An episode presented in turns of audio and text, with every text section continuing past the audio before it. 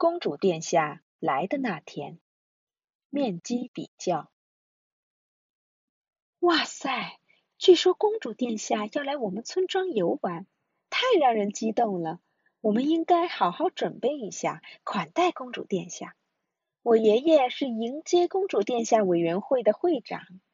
我爷爷是村庄最年长的老人，无论什么事，他都有贤明的办法解决，所以他很有威望。我叫小灯笼，是爷爷的助手。爷爷动员村民从家里带来给公主殿下使用的物品：床、镜子、餐桌、毯子、椅子。公主殿下需要的物品可真多。因为要给公主殿下使用，所以要带来最大最好的。那天下午，村庄里吵闹得很，村民们都坚持自己家的物品是最大最好的。这时，爷爷大喊一声。安静，安静！我们按顺序摆放，比较一下。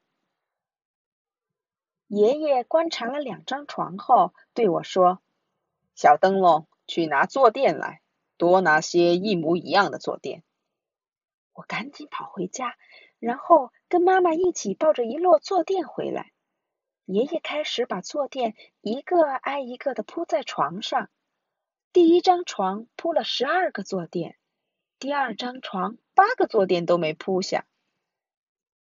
爷爷解释道：“床越大，能铺下的坐垫就越多。”小灯笼，你来说说，哪个床更大呢？我指着第一张床说：“这个更大，这个是公主殿下的床。”人们都为我鼓掌。下面要选镜子。这次爷爷仔细观察了三面镜子，对我说：“小灯笼，去拿手帕来。”好，我马上就去拿很多手帕。说完，我就马上去取手帕了。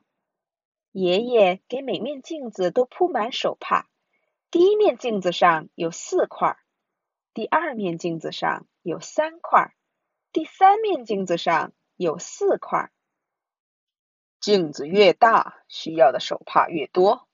看哪一面镜子更大呢？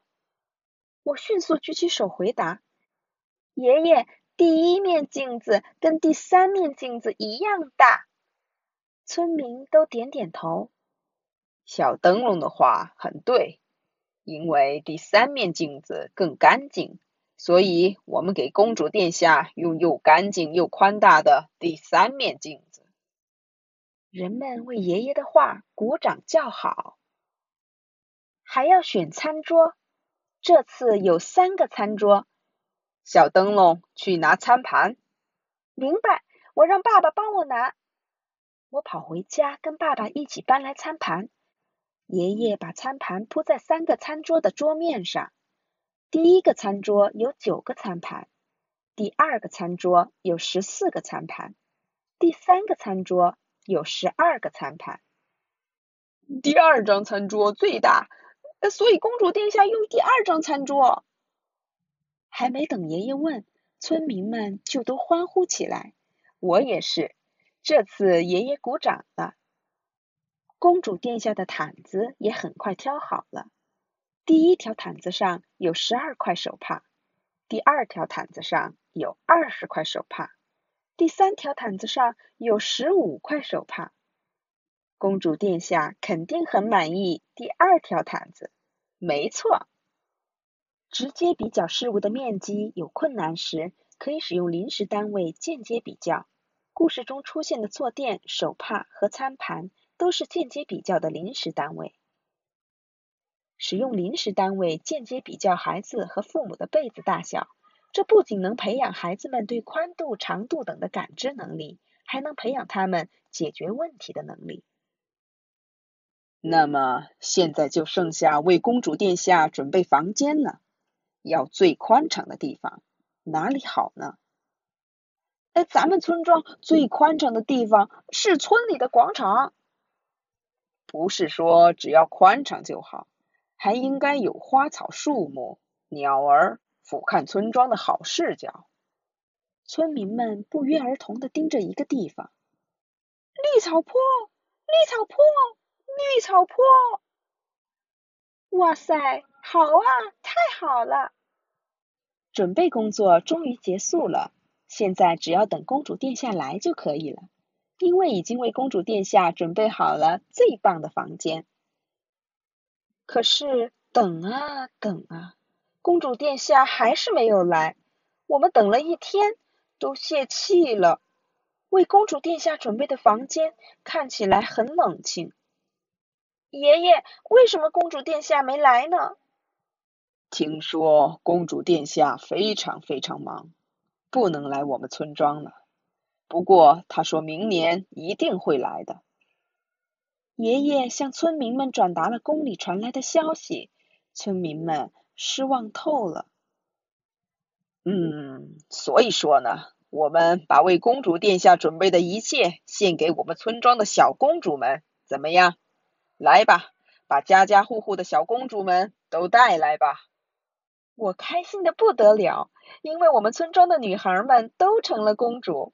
我们一起睡公主殿下的床，一起在公主殿下的镜子前面梳头，还一起在公主殿下的餐桌上用餐。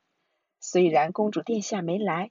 可是今天是我最幸福的一天。